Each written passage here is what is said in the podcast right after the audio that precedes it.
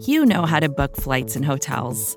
All you're missing is a tool to help you plan that unbelievable travel experience. That's why you need Viator. Book guided tours, excursions, and more in one place. There are over 300,000 travel experiences to choose from, so you can find something for everyone. And Viator offers free cancellation and 24 7 customer support for worry free travel. Download the Viator app now and use code Viator10 for 10% off your first booking in the app. Find travel experiences for you. Do more with Viator.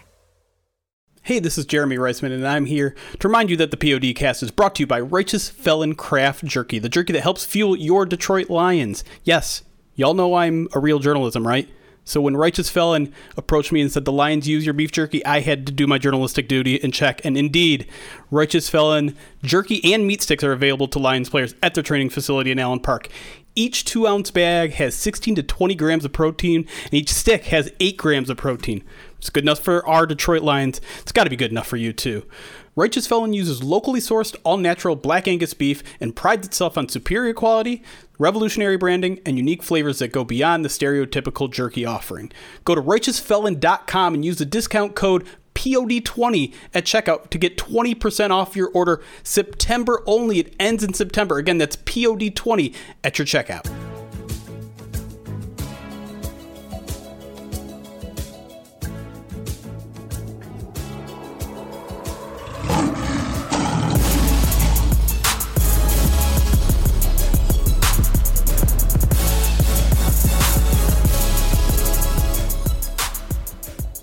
Victory in September for the Detroit Lions. This is a feeling I haven't had in a minute. This feels good. This is nice. This is nice. It's nice and warm. Welcome to the Pride of Detroit PODcast, prideofdetroit.com, Pride of Detroit on Twitter, Pride of Detroit on Facebook. We say it every week. You know where to find us. We're here. We're here. ISV right here, homie. And we are live on twitch.tv slash pride of Detroit. Get the POD cast every Monday on Spotify, Apple Podcasts, Google Podcasts, iHeart Radio. Uh, oh, geez. Am I forgetting anything? iTunes, Speaker, Spreaker. I said Spotify already. Okay, whatever. You know where you get podcasts.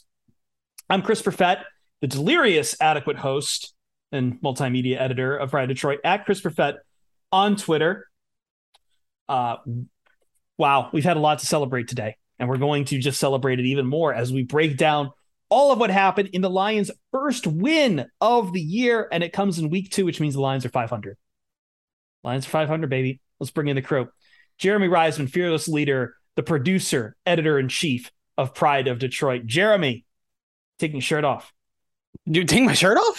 No, no, no. I mean, I'm, I'm saying you are taking you you okay, never mind. The magic. I mean, I might, I might. I feel, I feel that good, honestly, about this game because, it, man, like there was so much cynicism going into this game. People are already trying to call this a must-win game, and and I think maybe for some Lions fans, it was kind of a must-win for them, not for the team, because I don't care if you start 0 2 and only 10 percent or whatever, make the playoffs. Like they were going to be fine, but it felt like if they were going into that Minnesota game 0 2 some Lions fans would really lose faith in the ship and and and listen, I don't, I don't, I don't know how they could have gone out and and earned some more trust, earned some more faith in this regime after maybe one of the best halves of football I've ever seen out of this football. Well, it's funny because we'll talk about that half in a second because I know exactly who you're talking about. Those people, but those people were also also nitpicking kind of sure. as I was a little bit, but I was doing it as a critique. But they were absolutely doomer that this game was lost because of the points left out there and something the commanders are charging back for them. The game was already over and the Lions were already 0 2. So they were doing it in game too.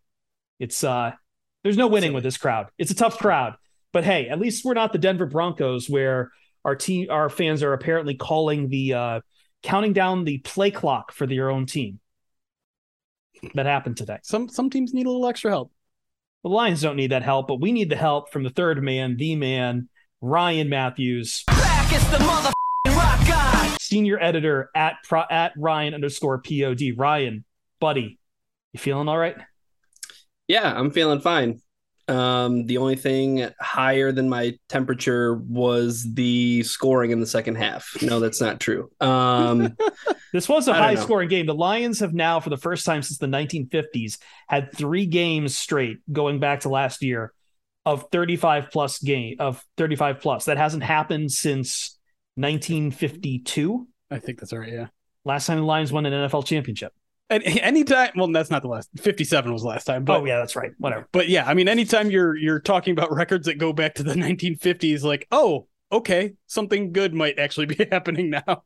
Speaking of a bunch of records that was broken too, uh, we've got one. We're, we're going to get to our player player nods and and critiques later, but one guy we will talk off the top just broke a bunch of records. But first, we're going to start as always with the monologues. I think I know where I'll go with mine, but since I had the post game, I feel like Jeremy and Ryan should lead off the top here, getting into this. So, Jeremy, your main takeaway, your column, your spicy hot take column, your column for Monday is what on this game?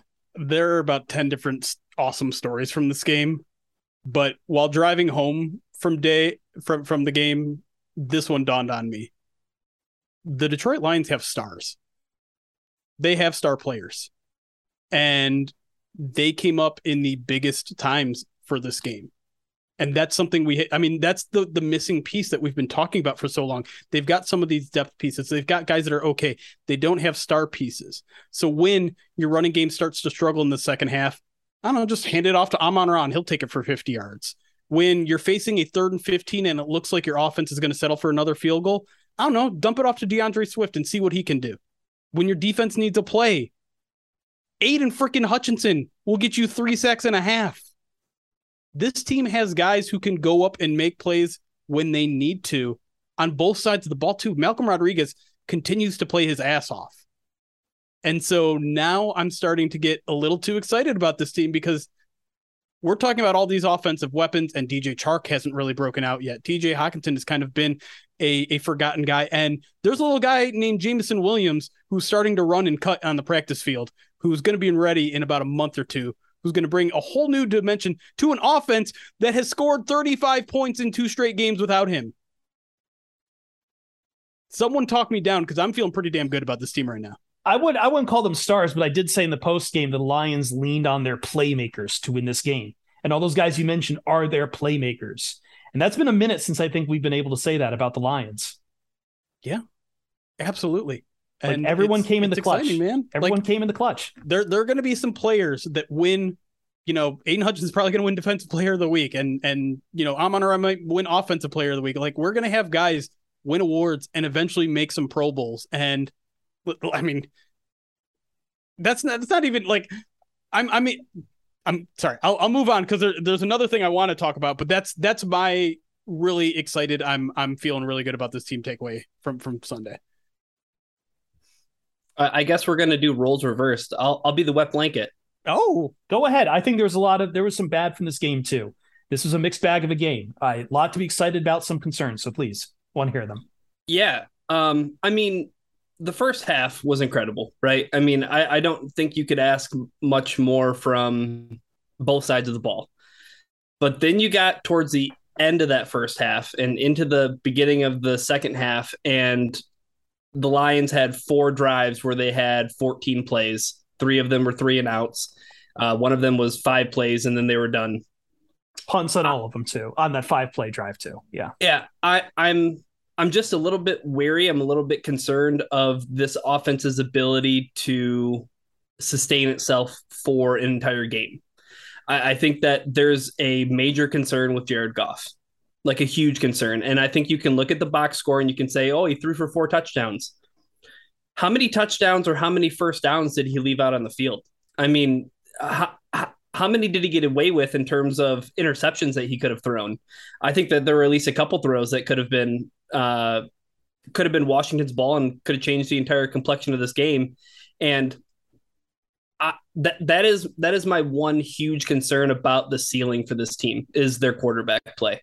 And I know that might be putting the cart before the horse because there's so many good things to, that that came of this game. I, I don't think I've seen a defensive first half from the Lions like that since uh, 2014. Yeah. I mean, it, it's been it's been almost a decade since we've seen something like that, and and I'm I'm right there with Jeremy. Like there are there are star players um on, on this team. There there are. I, I just know for a fact that they don't have a star quarterback, and that that that limits the ceiling for this team help me out, Jeremy, because I I I want I agree with Ryan for a large degree because I, as Ryan says, I feel confused by the stat line looking after it because it's a good stat line. But at the same time, like what he's talking about, it's the concern I had last week where the Lions did it had several three and outs where they forced the defense to stand on their heads and the defense couldn't hold. And I think that goes back to some of the negativity I was seeing around halftime because what Ryan is saying is true. They had that one drive that should have really been you know, a touchdown and just was botched up. And then they had the, you know, they decided to go for it on fourth down, which could have probably been an, at a point where I don't think you should have left points on the field. So there was a lot of cases where you could probably make the case that the Lions go in almost close to 30 points at the half. And then, yeah, you come out, Washington responds right away, and the Lions offense response is very flat. Now they get it back together near the end, but there's some of those risky throws he was talking about. There was a throw to DJ Chark in, in uh, double coverage, I believe. That was I Chark. I think I think that was credited as a drop for Chark, but it was uh, it was a whole it was a whole bunch of a mess. But like Goff played fine, but it's clear that like to what to Ryan's point, there's some situations where he just might put this team in trouble going forward. I uh, again, like if you're box score watching, yes, Jared Goff had four touchdowns. One of those touchdowns was completely because of D'Andre Swift. Like, come on. Yeah. All right let me let me i feel like we we might have to cut out a segment for Goff every week because this is going to be a hot topic. Um i swear and we'll mix it so. up. like yeah. we're talking about the, it the, has the to be though. Right. It's the, it's it's the team's quarterback. It is the most yeah. as much as i hate it, it is the most important player on the field the engine that drives everything else around the game. Here's the thing about jared Goff. He left a lot of opportunities out there in the first half. No question about it they they had a third down and a fourth down in the red zone that should have been seven. He missed on both passes. He had a deep shot at the end of the first half when the line stayed aggressive, and and had I don't, I don't remember who it was, but he overshot him. Um, it was DJ Chark, I think, down the left sideline. Uh, yeah, right right sideline to be. But either way, um, but here's the thing. Jared Goff was electric in the fourth quarter. Electric. The Lions had a a possession where they absolutely positively needed to score. And guess what? The running game was not working in the second half. Washington had wised up. It wasn't working. The only real good run play that they had in the entire second half was at end around to Amon Ra that went for 50. They were finding themselves into a lot of third and third and eights, third and sevens, third and tens, things like that. And they didn't have an answer because honestly, like as good as the offensive line was, which is another storyline we we absolutely need to hit, um, we they weren't great in me. pass protection on this game. But this fourth quarter drive that put the lines up, I'm trying to find the exact score it was. Um, whatever. Either way, he went four for four on that drive and was just absolutely perfect with each throw. He threw it to TJ Hockenson, who made a nice diving grab. He threw it up the seam to Brock Wright, and maybe what was one of the best throws I've seen him make. And then he threw an out route to Amon Ra for a touchdown. And I've I've been the one slamming the dude who can't throw an out route because he seems to overthrow every single one to TJ Hockenson. but he just absolutely dialed in a, a laser to him. Four for four for like 70 yards on that drive alone when the Lions 1000% when needed it. They don't win that game without that drive. And so, yeah, Jared Goff is probably the reason why they weren't up 35 to nothing in the first half. But he's also the reason why, despite the defense starting to to show some cracks, they didn't end up losing that game. So yeah, it, it's it's weird to say that I don't think he was very good in the first half, and I thought he was pretty damn good in the second half when the scores were kind of flip flopped. You know, they're up twenty two nothing in the first half. They do a lot better in the second half, but I think that's I think that's how it played out. I think he came out in the clutch and listen. If the if the rest of your team is carrying you the rest of the way and then you come through in the clutch, I'm okay with that. Is it to win? Is it you know we, we can talk about whether that means he's going to be a quarterback who win this this team a Super Bowl down the line. And yeah, no, he needs to be a lot cleaner in the middle of the game to do that. But for right now, for what this team is, and for a, an opponent like Washington, he did his job, and so I'm I'm not hating him on today. Uh, so I think that goes to your point though, Jeremy, about the Lions having star players because I mean they don't win this game without Amon-Ra St. Brown. They don't win this game without D'Andre Swift. Um, and, and, those guys made huge plays when they really needed it. I mean, if that end around to Amon Ra doesn't happen, I mean, I know you don't believe in momentum at all whatsoever, but I mean that crowd, that crowd at Ford Field, like you could hear like just how deflated they were. Sure. And I mean, if that play doesn't happen, I don't know what happens. But so, so if it's not so much Jared Goff, then then the other thing that I have is takeaway because I mean this this has happened for two straight games now where the offense has gone through a lull and to call it a lull is insulting to lulls, right? Like I mean, it, like three and out. I mean, this yes, team has also scored 35 points in back-to-back yes, games. It it is okay. I get that, but at the same time, I'm I'm already getting frustrated with the play calling of run, run, pass, run, run, pass, and and and getting into those traps. So I, I I'm a little bit concerned with the play calling too. So I I I I don't I don't think I could disagree more honestly. Like I thought the play calling was fantastic. I thought they were aggressive, overly aggressive at times. Like the fact that this team was up 22 nothing and the clock is running out in the in the first half and they're like, "Oh no, no, no, we're taking one more yeah, shot." No, I'm fine with that. That yeah, contextually speaking, I'm talking about like just like drive design. Like like I don't know why they're so fine with 4 yards on first down and then it's we're going to run the ball again. Like I, I just I guess I don't I don't know like it, it, was that much of a repeat like they kept doing that. I don't know. Maybe they did maybe they didn't. I, there was I definitely think, one drive where they did what run run pass but I feel like that wasn't a habitual problem. I think we just feel it a little bit harsher when it does turn into that the lull that Ryan is talking about where you do get those three straight three and sure. outs the three five yard no well, question. yeah, like, and, and, and, and that's the thing like when you're when you're in a lull and it's not just you aren't finishing drives it's it's three and outs. There's been way like the Lions three and out percentage is definitely unacceptably high right now. Right, right. That, that I can agree with. And it's felt more though when it, it turns into those situations where the defense have to stand on their head, and this team is sure. is not as much as they have a guy like Aidan Hutchinson, they're not skilled enough to stand on their heads that long. Like props to Jeff Okudah, he put he put Terry McLaurin in a box all day long, but Curtis Curtis Samuel got loose. Curtis Samuel got loose a few times, and he made the Lions pay for it. I think though, I wonder if that's just kind of the natural progression of football games if every team goes through it, or if we're just again like I think it's a good critique all the same. Like you want consistency out of your drives. And I'm not saying score a touchdown on every drive. I'm not saying every drive should result in points, but at the For same time, quarter because they do that too. Just just don't keep having all these three and outs. That's fair. That's fair. It's fine. I, I, I Okay, that's fine. Jesus. Ring the bells. Um since then I feel like I feel like both of you kind of hit my points from the post game so I want to give and I'm jumping the gun on the I I want to jump the gun on one of the players because he's the you talk about stars Jeremy I don't think there's a bigger one than this. And I'll go ahead and say it right now as I look at the records being broken by this guy and I'm not just being the USC homer. This is real this is insane that that you know eight plus games i mean eight straight games eight more than eight receptions i think what nine in this game six straight games with eight plus receptions and a touchdown two touchdowns today third wide receiver in nfl history to produce a game with 100 receiving yards two receiving touchdowns and 50 rushing yards joining only two other people joey galloway and javon walker 95 2006 uh, there.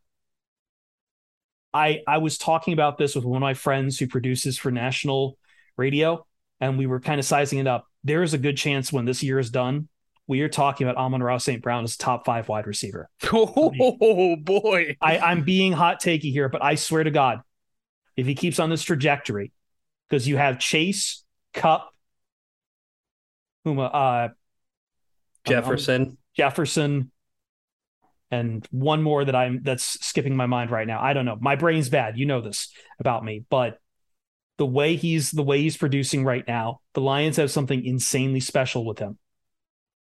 And it's it's come on. Like what is going on right now? You want to talk about stars, like there's no bigger star, star than Amon-Ra St. Brown. Oh, Adams was the other one I was thinking of. So Jefferson, Adams, Kupp, and Chase.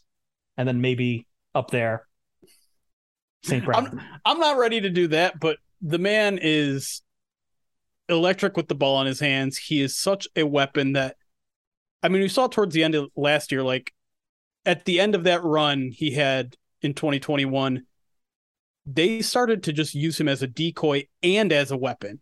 And that's what makes him so special, I think, because today, and he said it, they put him in motion almost every single play he was out there because they're trying to draw eyes, right?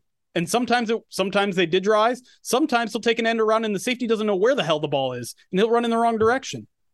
But having a guy like that is so beneficial, not just because of all the records he's breaking, not just because of all the stats that he's making, because he lifts, you know, he rises the the tide. He he lifts all boats. He makes everyone else a much better weapon because he is going to draw so much attention away from him and and man, the, Dan Campbell praised him on run block and called him a pit bull yeah. that was a wide receiver. Listen, like he's doing everything out there for yes, you. Yes, and and that's the sort of thing that trickles down too, right? If you see a wide receiver like that working his ass off on a run play, it's it's contagious, and we see we saw it like last year or last week, I should say. The Lions wide receivers had collectively one of the best run grade PFF grades I've ever seen for run blocking and and listen, I know I know that's not sexy. I know people don't care about that, not, not you know necessarily, but you know what they say about wide receivers blocking. Here's what they say: they turn good runs into huge runs. And if there's one thing that the Lions can say through two games, they have lot, had a lot of explosive plays on the ground so far this year. So thank your nearest wide receiver for that because the Lions wide receivers are putting in work, and Amon Ra is just the poster child of that. Yeah, I've I, I bow before the sun god. I bow before his greatness. It's amazing. This is a great this is a great weekend in general for USC wide receivers. I was watching Drake okay, London. So you are being a USC homer. No, no, no, no. I'm not. I could bring up how USC had St. Brown, London, and Michael Pittman on the same roster and one Jack, but you know, I won't do that. I won't do that. I won't I won't get off my angst here. Instead, we're going to take a break and when we come back, we're going to talk about all the other performances out of this game, both good and bad. And we've got to give a huge shout out to a man who stepped up, who was one of the uh, tearjerker stories of Hard Knocks, and a man who, even in his press conference today afterwards, brought a bit of a tear to my eye because the man has really seen some things and and just bulldozed his way through it. And once again, more love for De- for D'Andre Swift. We got to talk about. We'll do all that when we come back on the Pride of Detroit POD cast. But first, the Pride of Detroit POD cast, we got to let you know about this, is brought to you by Righteous Felon Craft Jerky. It's the jerky that fuels your Detroit Lions. That's right. Righteous Felon Jerky and meat sticks are available to Detroit Lions players at their training facilities at Allen Park. That's how Amon Ra St. Brown's gets so gets uh, all jacked up. Each two ounce bag of jerky has 16 to 20 grams of protein, and each stick has eight grams of protein. Trust me, if it's good enough for the Lions, it's going to be good enough for you too. Righteous Felon is based in West Chester, Pennsylvania, and they use locally sourced, all natural black Angus beef and prides itself on superior quality, revolutionary branding, and unique flavors that go beyond the stereotypical jerky offering. So I might have found my favorite over the weekend. It was the uh, Baby Blues barbecue with the habanero yes. and the serrano. Yes, that was absolutely. I had that and the straight up serrano, which was good heat too. But I think that one was the full package, and I will definitely be using our own promo code, which I'll give to you in a second on that on that because that was good. But I did realize with Jeremy because we've got this here, this Voodoo Chili Carolina Reaper, and I'm scared of this now because the habanero was pretty intense. And I think this might be on the uh, punishment wheel for Movember, I'm sure. We'll see. I'm scared. I no no. You know what? It's not going to be punishment. It's going to be delicious. Are you sure? Yes. Okay. I'm sure it'll be delicious. It'll also be painful. Pain can be delicious, Jeremy.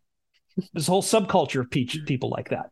For the rest of September, you can go to righteousfelon.com and use the discount code POD20 at checkout to get 20% off your order. That's promo code POD20 at righteousfelon.com.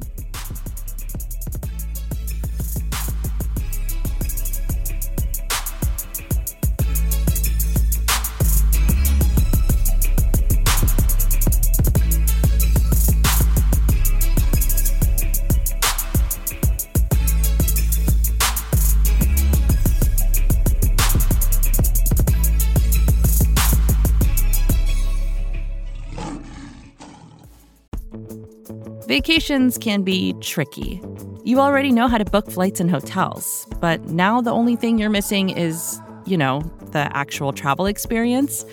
Because is it really a vacation if you're just sitting around like you would at home? You need a tool to get the most out of your time away. That's where Viator steps in. You can book guided tours, activities, excursions, and more in one place to make your trip truly unforgettable. Viator has over 300,000 travel experiences to choose from. Everything from simple tours to extreme adventures and all the niche, interesting stuff in between. So you can plan something that everyone you're traveling with will enjoy. Real traveler reviews give the inside scoop from people who already been on the experiences you're considering, so you can plan with confidence. Free cancellation helps you plan for the unexpected, and 24 7 customer support means you can travel worry free. Download the Viator app now and use code Viator10 for 10% off your first booking in the app. Find travel experiences for you. Do more with Viator. Welcome back to the Pride of Detroit PODcast. This is the time of the podcast during every game where we talk about pro- probably our standouts or duds, everyone who's caught our eyes. Empty the notebooks, the notebooks, empty them out with all our notes. Um, do we want to start with? We haven't talked enough about Swift, but I feel like I want to start with someone who I wasn't expecting to have on here. I thought that a good source of negativity going into this game that we talked about with people. A lot of the doom and gloom came with the fact that three offensive line starters missed this game. Vaitai obviously in the IR, Jonah Jackson and Ragnow not playing. But Jeremy, I don't know if I've we we saw how emotional he was in Hard Knocks. And we just watched his the post game celebration and we saw him up at the podium. But Dan Skipper offensive tackle who has struggled like hell to make a not just this team but any team period over the course of about 7 years played incredibly well in this game like like very well enough that I feel like I, am not going to over I'm not going to overanalyze where he belongs in this roster, but a, a qual he played at a quality that I would say is 53 man level, and what he did on the field helped stimmy the damage that was done helped uh you know be a great backup was running down field uh to really help some of these plays develop. And after the game utterly utterly emotional but i i want to cede it over to you because you've got a whole you, you've got you've had this whole thing written out that you want to talk about with, with yeah Dan skipper well i mean it's just it's it's truly an incredible story because I walked into that stadium today having no clue who was going to play at left guard. Dan Skipper w- was on my radar because I saw him. I saw him take some snaps there during the week, but I didn't. I mean, that seemed like okay. Let's just have someone back there in case one of these new guys gets injured. The, the Lions have two new guards on their team who they've had in the past ten days, and they were staring down the fact of maybe having to start one of them. But Dan Campbell's like, no, I need someone I I can trust. I need someone who knows this offense. I need someone who, you know, he said this isn't a complicated, this isn't an easy offense to just step in and learn. And so he trusted really the Lions. It felt like almost the Lions' entire game plan because we know how much the, the run game means to this offense. On six foot nine, Dan Skipper, who has spent the six years he's been in the NFL bouncing around, mostly at offensive tackle, and said, Hey, get your guard boots on, buddy. You're playing left guard for us in your first career NFL start. And you're right, right, eh, right Chris. Like he played freaking well. Is it going to be perfect? No. He said himself, like he's going to look at the film on Monday and there's going to be a lot to clean up. But going against Daron Payne, going against two first round picks on that Washington defensive line, and Lions put up 191 rushing yards, 8.0 a carry. And sure, we can play the Jeremy game and take away two of their big runs, and they still almost have 100 rushing yards against this team. And on that big Swift run, who was the guy way down in the second level clearing out a Washington linebacker 15 yards down the field? Dan frickin' Skipper. Maybe, maybe not the best player on the field today, but maybe one of the coolest stories and one of the most inspiring guys out there. So, tip of the hat, strong tip of the hat to Dan Skipper today. Yeah, I, I don't know. You covered it pretty well. I was just I'm touched by his emotion out there. We saw it in Hard Knocks. He's on the verge of tears, you know, asking it's like he doesn't think there was anything else he could have done. No, he's asking he was asking what else he could have done.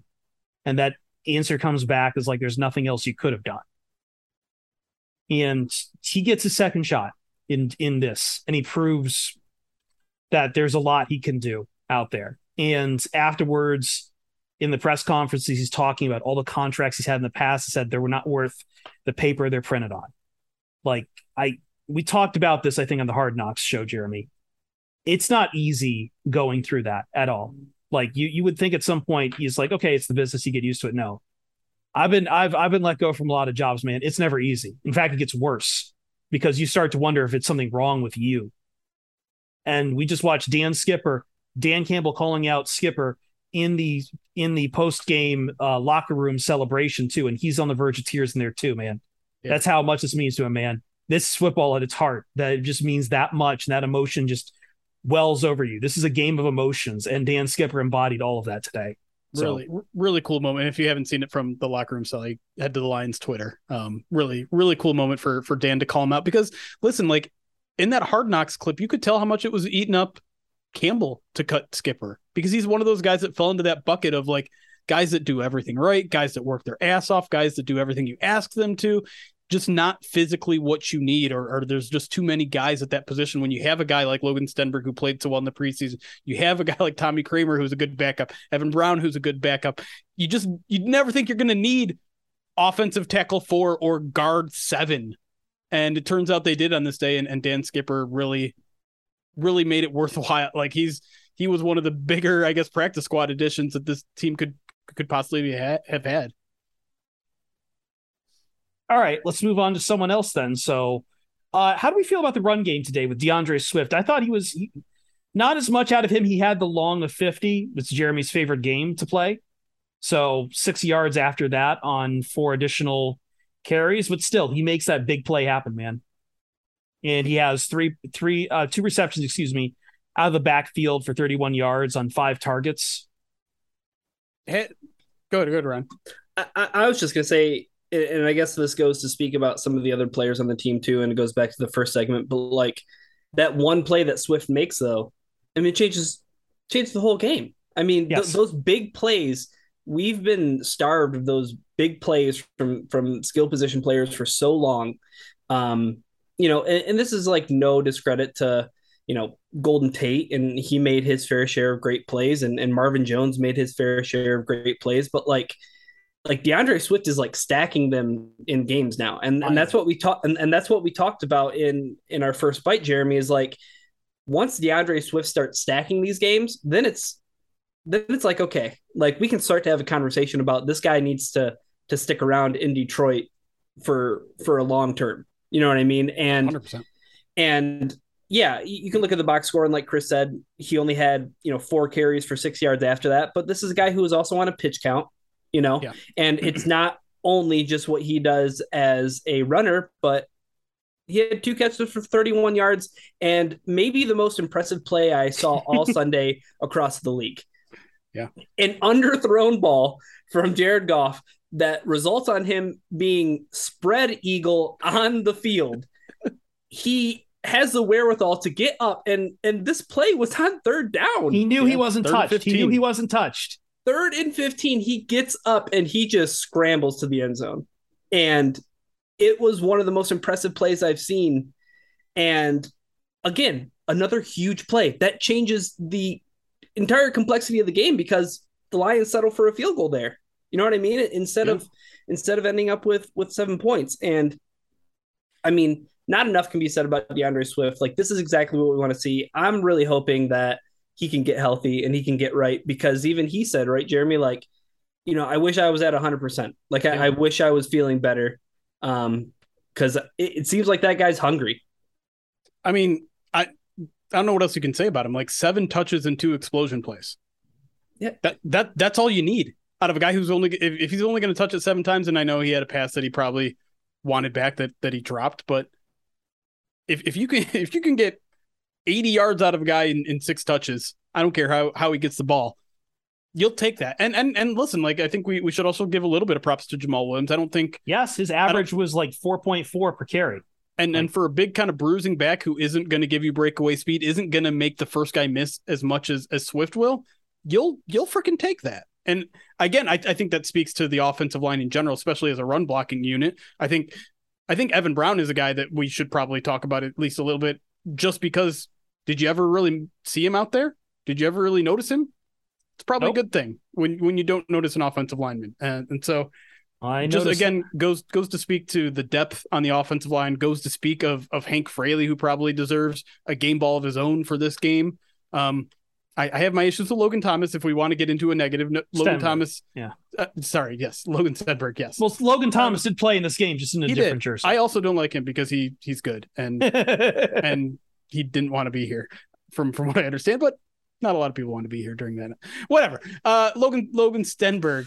Um man, last week PFF gave him a 0.0 pass blocking grade. I don't know how he gets a better one this week. It was rough. I feel bad for the guy cuz he's he's actually still pretty darn good in the run game. But he I mean, again, it's a good def- Washington defensive front. In fact, they're they're better at pass block or pass rushing than they are run defending. So maybe maybe that plays a little bit into why the Lions were still able to be so successful on the ground and maybe not quite as successful in pass protection. But Stenberg has got a he's got a high learning curve there still when it comes to to pass blocking. And at some point, I, I was worried it was going to get Jared Goff killed or make him make a you know a, a backbreaking mistake. But thankfully, Goff was mostly careful with the football today. yeah, he had like one bad sack from the unguarded guy, like uh, was like up the middle or something. But I don't know if that was on Stenberg, but that was really the only backbreaker sack I really saw. So Sure. Can we let's talk some defense? You guys have any any, any standouts on defense? Either Ryan- either direction. Ryan, I've got two. What do you? I want to see if you got one of them. Where do you want to start? Why haven't we talked about Aidan Hutchinson at No. great length yet? Good point. Good point. That's exactly where I want to go. All right, Aidan Hutchinson, three sacks. we did talk a little bit about Aidan Hutchinson in the first segment. We said that he's probably going to get a, a, uh, defensive rookie of the or even defensive player of the week to start here because uh and look, I think it could have been even more than three sacks. I think exactly what you got out of Aidan Hutchinson is exactly what you got. No, no, no, no. I'm serious. I'm serious because he's still a rookie. He still has raw moments. And again, I, I have to, r- to tell people this is not me putting Aidan Hutchinson down. This is just critique. It is points to talk about how things should are in in the in the in the service of growth. Aidan Hutchinson had three remarkable sacks in the first half. Th- that alone makes it a fantastic day. There were some moments in the second half where I thought he could have gotten home to Carson Wentz a few times and just once again overshot him a little bit. But again, I'm patient with him. That can be cleaned up with experience, and it just shows you what a disruptive force he is. Ultimately, that I, I look at three sacks and a half, and I'm like, that's really good. And for Aidan Hutchinson, he could have had even better, and uh, he's going to do even better once he gets some seasoning and veteran uh, veteran years on him. Yeah, I with Aidan Hutchinson as the uh, resident sack master of this podcast, I um, I welcome him with open arms and whatever color jacket we have for our for our jacket club. Well, you have But, um, sacks. you have colored sacks. It's probably like a flesh colored coat. You did that, um, not me. Not me. Yeah, I, I mean, it was so, and and this was something that was very apparent as you kind of alluded to, Chris. But in the first half, the push that the Lions were getting from their defensive line was stifling. Like Carson Wentz couldn't do a damn thing. You know, how long was it before uh before the Commanders even ended up in plus territory? I was going to say, I think it was what, what was it? Was it first down in the first half, right? Yes, Right. Like, I think and it came don't- with like three, four minutes to go. They finally got a first down. yeah, there wasn't a lot of time left in the first half, but they didn't even get onto the Lions side of the field until the second half. Yeah. Like, I was thoroughly impressed, and and I think a, a big component of that was Aidan Hutchinson, right? But like in the second half, with him limping and just trying to to provide whatever he could on the field, it wasn't it wasn't the same. Like it, it, it was a little bit different. I, I didn't notice Detroit's pass rush as much in the second half.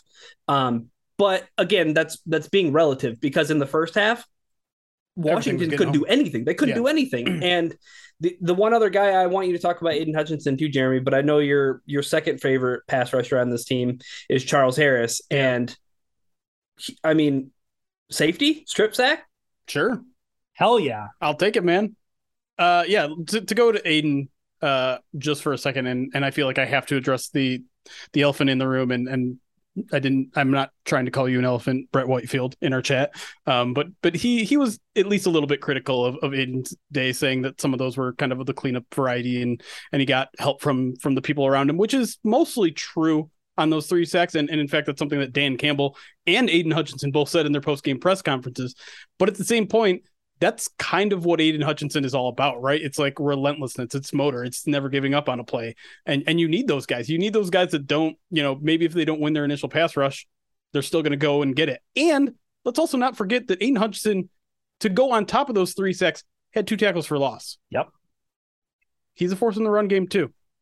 Well, it, it and I want to point this out too, though, is like Hutchinson making those plays, and even I mean Charles Harris gets sacked, John Cominsky gets sacked. Yep. Hope he's okay, by the way. Yeah, uh, injury to the hand, right? Yeah. Yeah.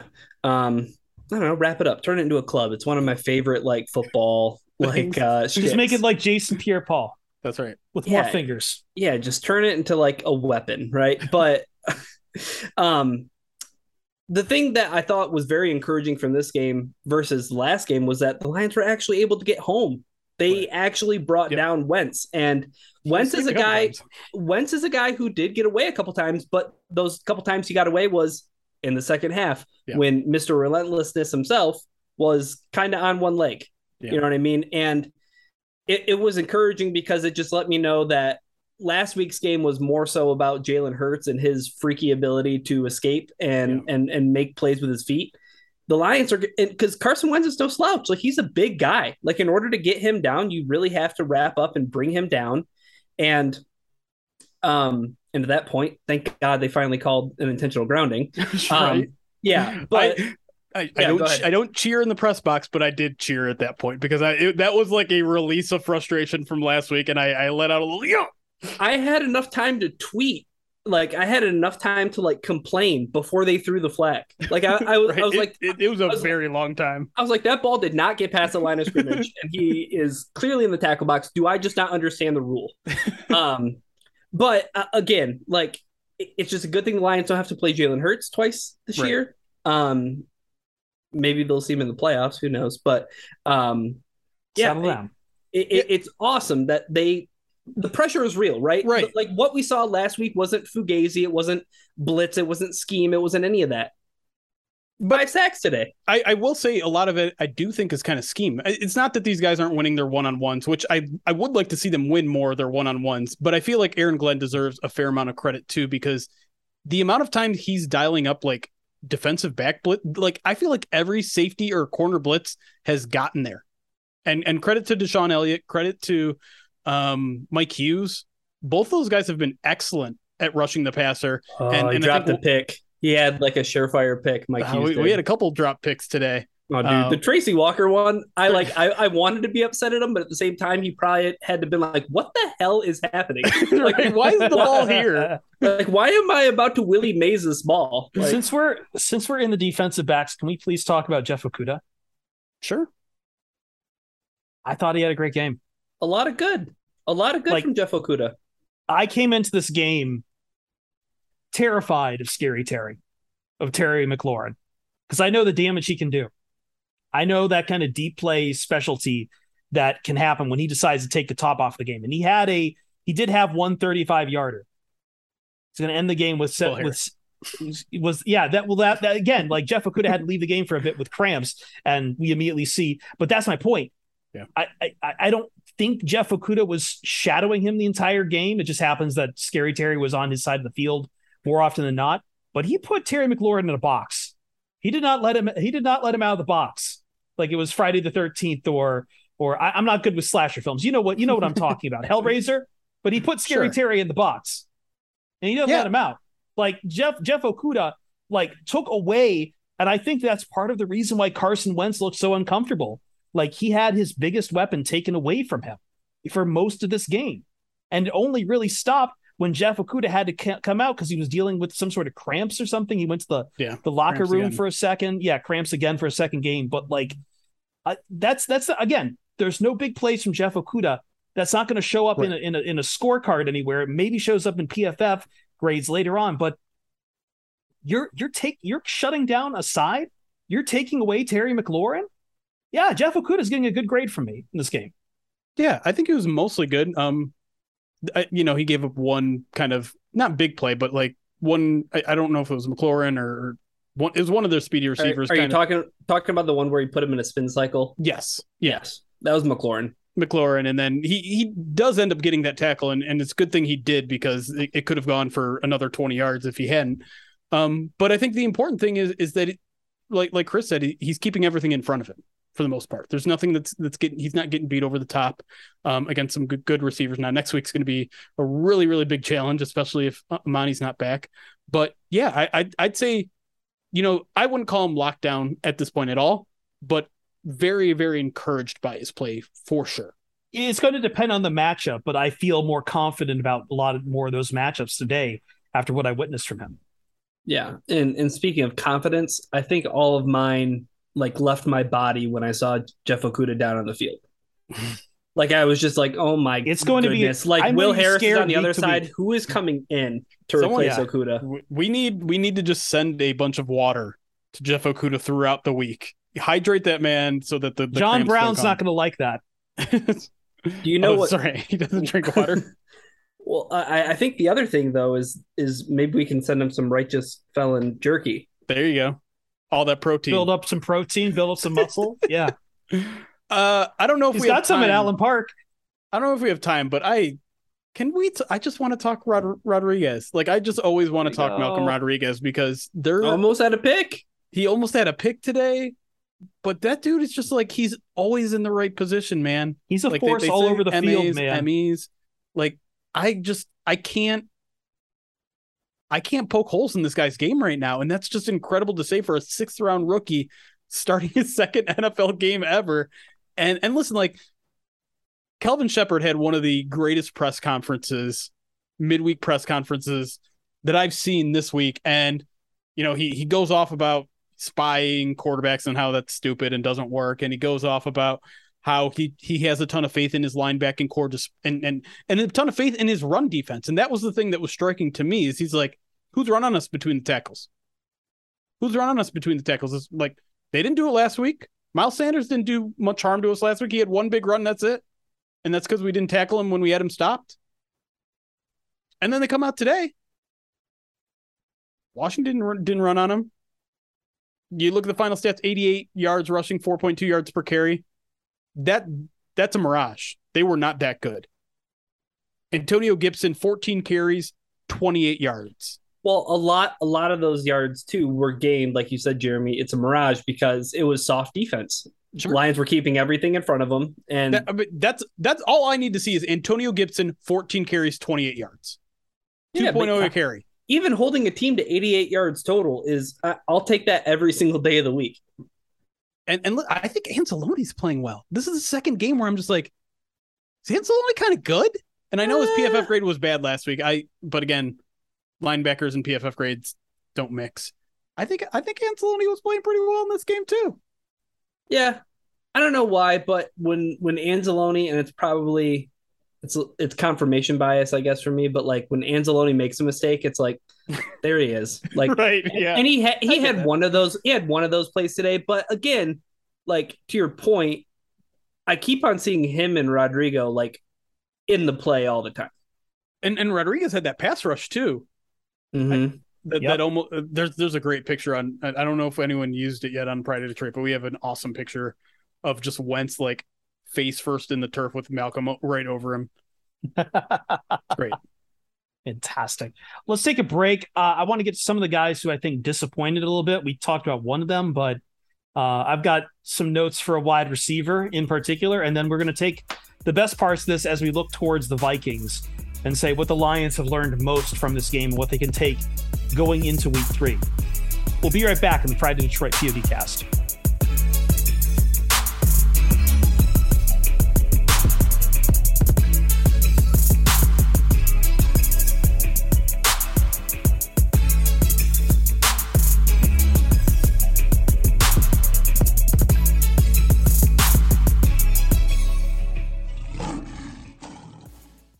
Welcome back. Wrapping up the Pride Detroit POD cast. Another successful run here on a victory evening into Victory Monday. I just realized we don't really do the Africa thing anymore. So I don't know if four leaf clover is going to hit that way on a Monday.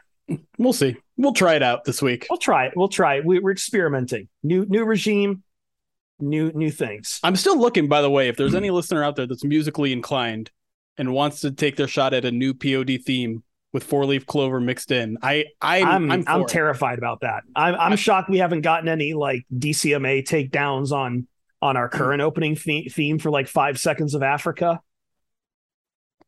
I'm But hey, curious how if if you come up with respond. something and we like it, we'll give you shout outs all the time on the POD cast. Absolutely. You'll get your own command on the on the Twitch broadcast as well. So send them our way if you if Yeah. if, if you're so musically inclined.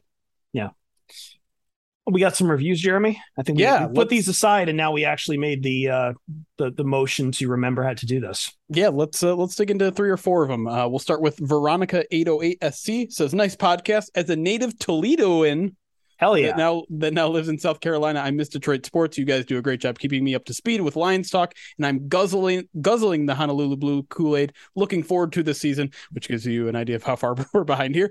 Thanks for the premium content, Matt Kane, Simpsonville, South Carolina. Oh, and FTP. Uh, Sean T three one three says best podcast around for all things Lions. Says Pride of Detroit is my go to for all things Lions. As diehard, lifelong season ticket holding fans, you guys provide everything I need to stay up to date with my favorite sports team. Keep up the great work and let me know if you ever like diehard fans on your podcast, as I'd love to join. Um, next one comes from All Right, I guess, um, which says much more nice things about us. Um, says good stuff. Moved to the Northwest Ohio, moved from Northwest Ohio to Columbus, Ohio. I'm not going to read what's in parentheses, um, but you can probably guess if he's in Columbus. Uh, and really missed having other Lions fans to talk to. Uh, after trying a few Lions podcast, POD was easily the best and made me more knowledgeable on the Lions than I ever was before. Jeremy, Ryan, Eric, and others really all know football and are great to listen to. Keep up the great work. Go Lions. And just because I want to make Jeremy say it, go expletive. Not going to say it. Sorry. Mozzarella sticks. Nope. Momentum, Much, much more worse. Much more worse. much worser. more worse. Much, much worser. um, let's close it up with HDKD Kenikafun. Sorry, um, Nailed those are it. a lot of words and letters smushed together. Uh, says great podcast, five stars. Great show for premium Lions content. Transplant Michigander living in Chicago, so all the bear slander warms my heart. Keep it up, guys. A lot of transplants, and I that's again that's something I, I feel like is really cool with our with the podcast platform in general is we can reach out to to people and they can feel like they're they're just hanging out with the with the fellas with the Lions. That's Lions always fans. been that's always been the mission of PODcast. That's right. Yeah. Um, I want to talk a little bit about coaching, and not even much on the Lions coaching, but I, I, I'm curious how much you feel, Jeremy and Ryan, this factored into the Lions I, winning this game. I, I, I won't say straight up winning this game, but it definitely made decisions at the end a lot more comfortable for the Detroit Lions. We have to go to our old friend Riverboat Ron, Ron Rivera, who down 14, scoring the touchdown, uh, the last of two touchdowns. I think that that was a touchdown that made it 21 29, Jeremy. Sounds right. Yes. So he was only actually, or wait, when I'm trying to remember. He was down 14 and they scored. And Yes. it was 29 21 Lions. And they decided to go for two. Yes, that's correct. Sorry, I'm getting my box score mixed up with another two point conversion they did. And they failed on the two point conversion. Picked by Bobby Price. That's right. Now, I I know the math because I saw Jeremy immediately blasted out. I know that Ron Rivera is getting killed a little bit for it, and I know the math is there about going for two down 14. I understand that. I probably wouldn't have wanted that decision to be made if it was the Detroit Lions, though. Not that junction of the game. I don't know about you, Ryan. I don't know. Um, I get it. I get the math behind it. Um, and I feel like it's a little bit of revisionist history after we see that you know Washington misses the extra point, and then all of a sudden it's like now it's now it's a nine. Now it's but that's the thing. The two add up, and now suddenly it's a nine point game. The line and the Lions pretty much have it wrapped up after they recover the onside kick. Yeah, I mean to to run through kind of really quick just how how it works the, the math behind it in case people are, are, are, interested i'll try to run through it as quickly as possible just nerd just to be nerd out but the idea is that teams essentially convert on two point conversions about 50% of the time. So if you don't make the first one there's a good chance i mean it's kind of a gambler's fallacy but chance good chance that you make one of two. If you make the first one then suddenly you're in a position to win the game rather than just tie it. Um, if if you miss the first one, well, you can always make it up by making the second one. And both of those things are are preferable to just kicking extra points and going to overtime because overtime itself is just a 50-50 theoretically, mathematically it's just a 50-50 throw up. So if you make the first one, which is one of two possible scenarios, suddenly you have a much better chance of winning the game. And that's about a 50 50 50 split. Sometimes you get the first one, sometimes you don't. So just there, you're, you're taking the odds that you would normally get in overtime 50-50 just based on the first um first two point conversion. Then if you don't make it you still have that second two point conversion to send it into overtime where you do still would have a 50% chance. So that's the whole idea behind it. I know why a lot of people don't like it um, because it just seems like an unnecessary risk and and maybe it is. Um i thought i thought maybe going for two earlier in the game when they did in the third quarter i thought maybe that was a little early. Because i think they win they were again. I think it, it was a situation where they were they were down 15 and if they wanted to make it seven or something like that. I, yeah, I, I think the other thing too is then when you miss the two point conversion, then you score the next touchdown. And you decide rather than continuing to try to go for two and try to make a eight point game that they kick the well, well, try to make it a seven point game that they then go and kick the PAT, and the worst thing that you could ask happens at that point. Yeah, and I think that's that's a point that could be made. Is I feel like they should have gone for two there. Like you you have to go for two at one point. You're down 15. Yeah. So seal your fate right two. then and there. Yeah. Yeah, like just I mean, figure it out now whether you're gonna need to have to score twice or go once. And they chose they chose they chose poorly. Um, I mean, it it essentially would have been the same if they went for two and didn't make it a, a second time, but um, they made it so okay. I, I guess I'm teeing this up to the question of did I mean I think obviously I feel like the answer is partially yes, but do we feel like the Lions got lucky because it took the ball, it took some of the strategy and took some of the sweat out of their hands. And the Lions had a late, you know, turnover of downs where I thought Amon-Ra St. Brown. I, I, think even the announcer in the stadium in the stadium thought in Ford Field thought that Amon-Ra oh, St. Ha- had it.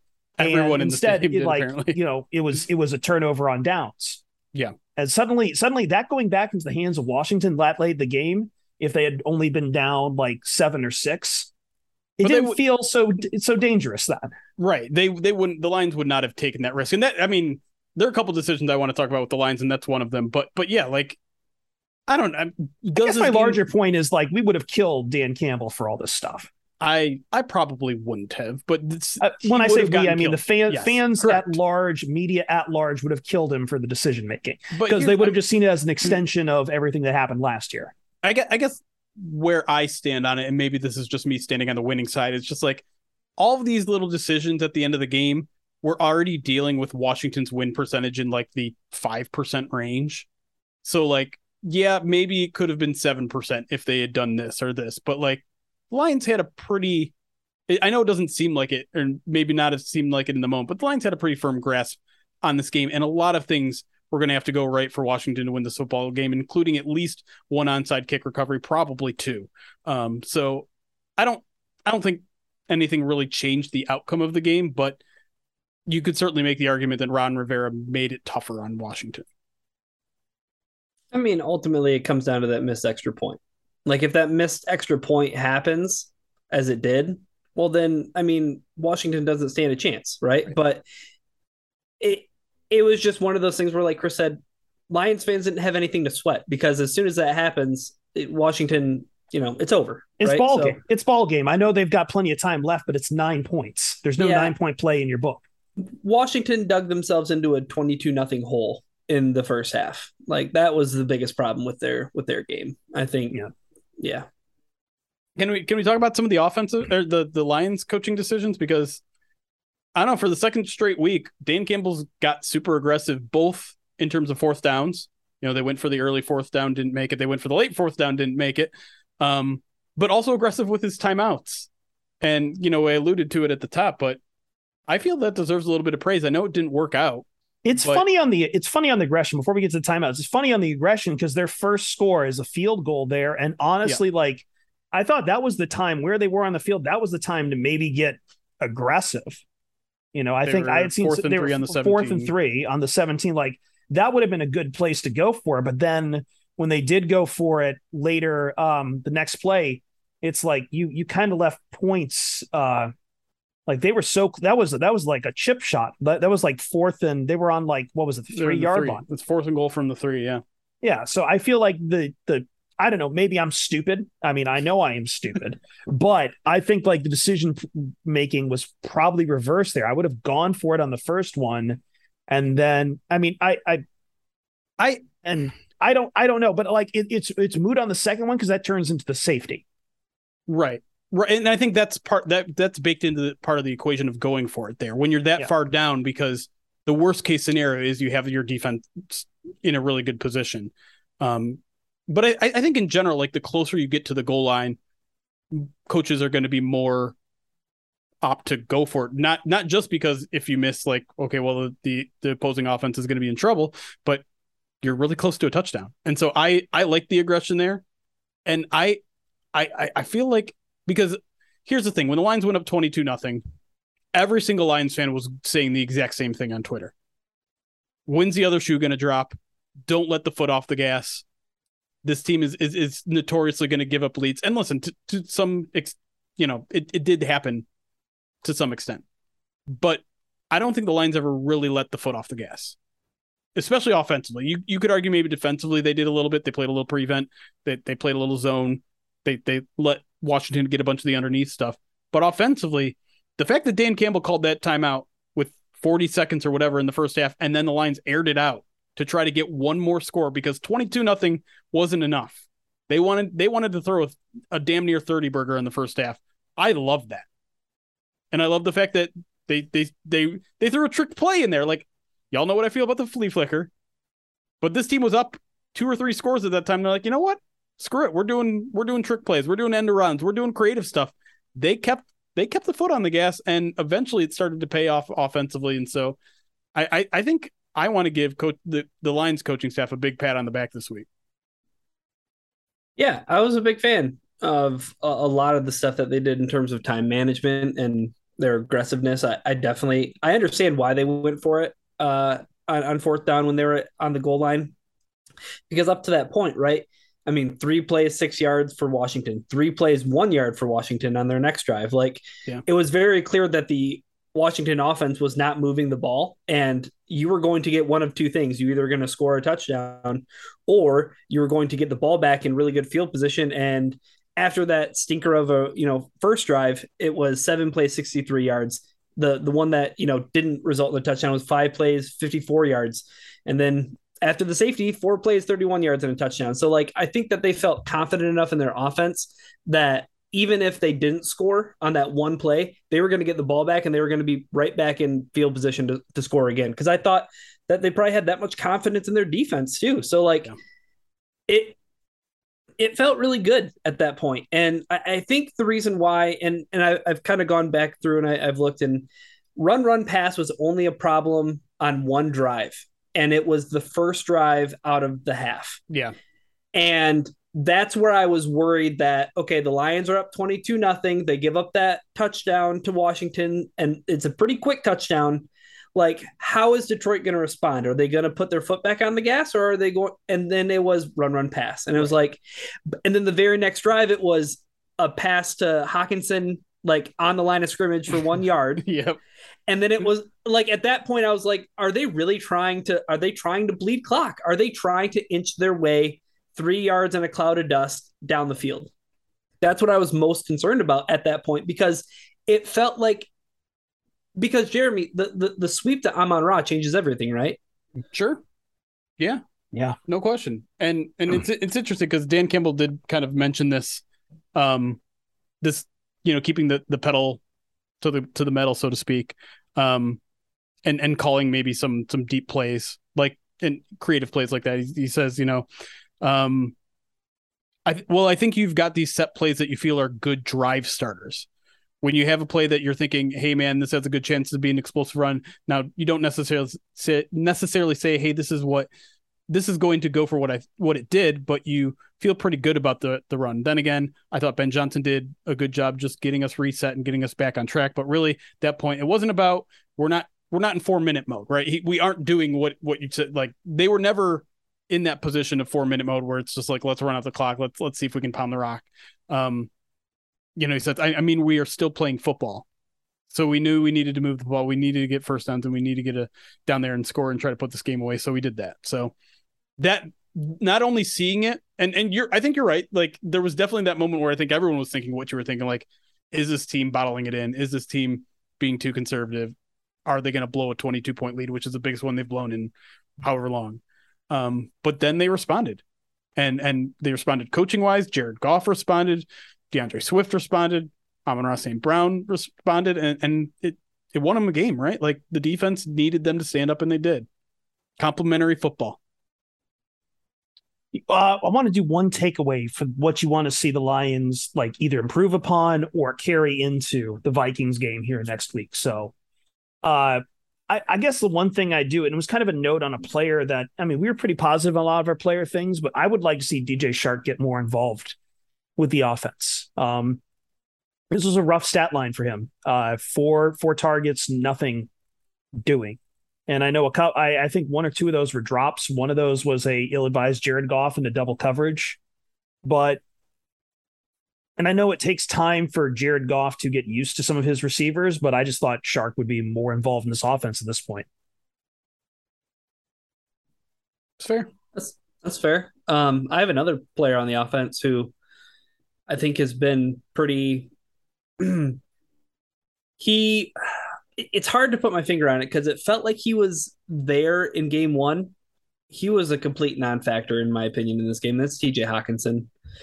Um, I haven't really, I haven't seen him be the reason that a run has been sprung uh, for like a big play or a big gain. Um, maybe maybe I need to to look a little bit closer in terms there was of one play been bringing as a blocker. There there was one play late, but that was really all that was going on. I think. Yeah, as a receiver, I mean, two drops in today's game. Um, that that's concerning. Um, and for a guy who a, a lot of fans, to be honest, and I mean, I I'm, I'm certainly one of them who thinks that like Hockenson is more of an asset uh, to this team than a lot of people think. But for a guy who's playing for a contract, it certainly doesn't seem like he's the you know fifteen million dollar a year guy. He's playing more like the five million dollar a year guy. I think that's fair. Um, for me, I'm going to say I I want the run defense to continue its its trajectory right now. Um, next week, I know Minnesota's kind of changed their offensive identity from from what it used to be, which is more of a ground and pound thing, but it's it's still good practice in the NFL to stop the run on first and second down and get yourself into a lot of third and longs because we see we see what Aaron Glenn can dial up. We see what some of these guys can do when it's an obvious passing down, and that's that's how you beat the Vikings. And I'm not I'm not predicting any wins or, or anything like that down the road, but if this team can build off of what they did in the run defense this week and continue it forward, like I know Kelvin Sheppard is very confident that they will, I think it could do a lot to fix some of the personnel issues that remain on the defensive side of the ball, especially in the secondary.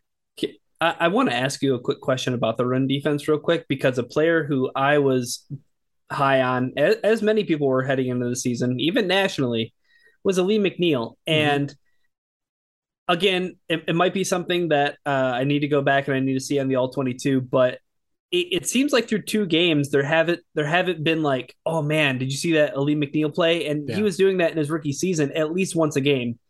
And part of me is like, is this a scheme switch thing? And he might be a little miscast now, and he might just be, you know, getting to learn the ropes, or like, is this something where it's like, no, like he's he's just this player who might be miscast in in this new scheme? It's it's a fair question. Um, it's a new position, right? Like I think we Yeah. we have to point that out. Like he's playing more three tech than just base nose tackle. Um, and I know I know I'm I'm stealing Eric's thunder a little bit because he was in the locker room with him, and and I know talked to him a little bit, and we we talked about that.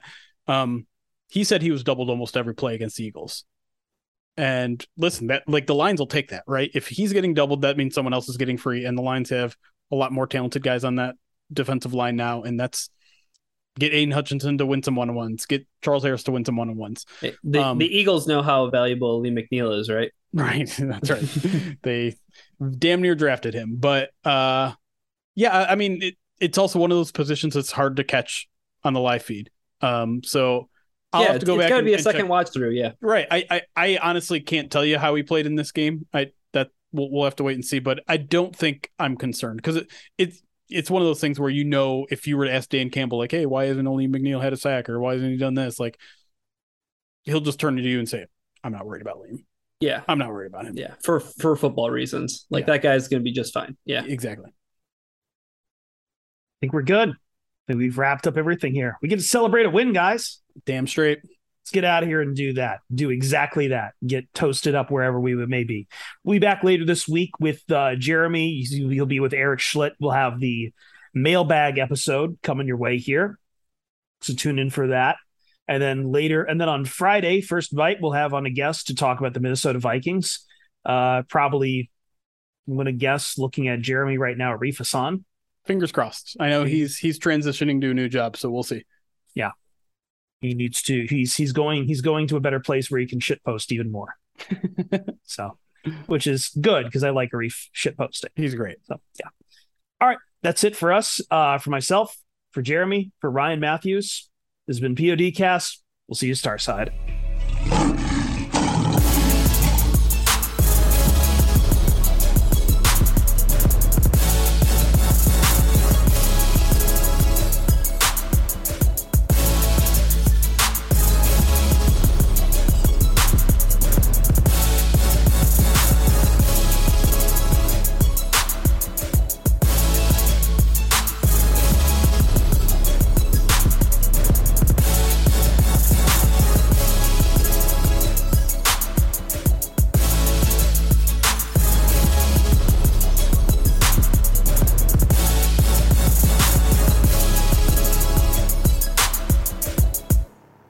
Pride of Detroit podcast is brought to you by Righteous Felon Craft Jerky.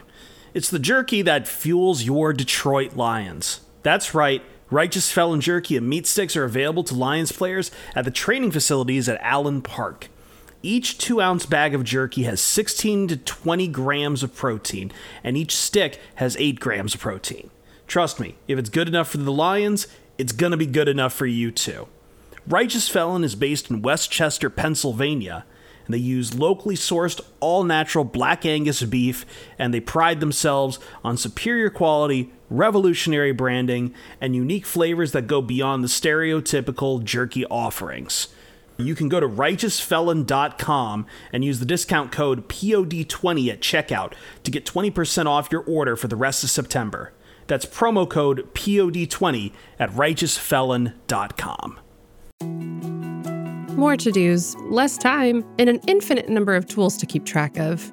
Sometimes doing business has never felt harder, but you don't need a miracle to hit your goals. You can just use HubSpot because their all in one customer platform can make growing your business infinitely easier. Imagine this high quality leads, fast closing deals, wildly happy customers, and more benchmark breaking quarters. It's not a miracle, it's HubSpot. Visit HubSpot.com to get started today.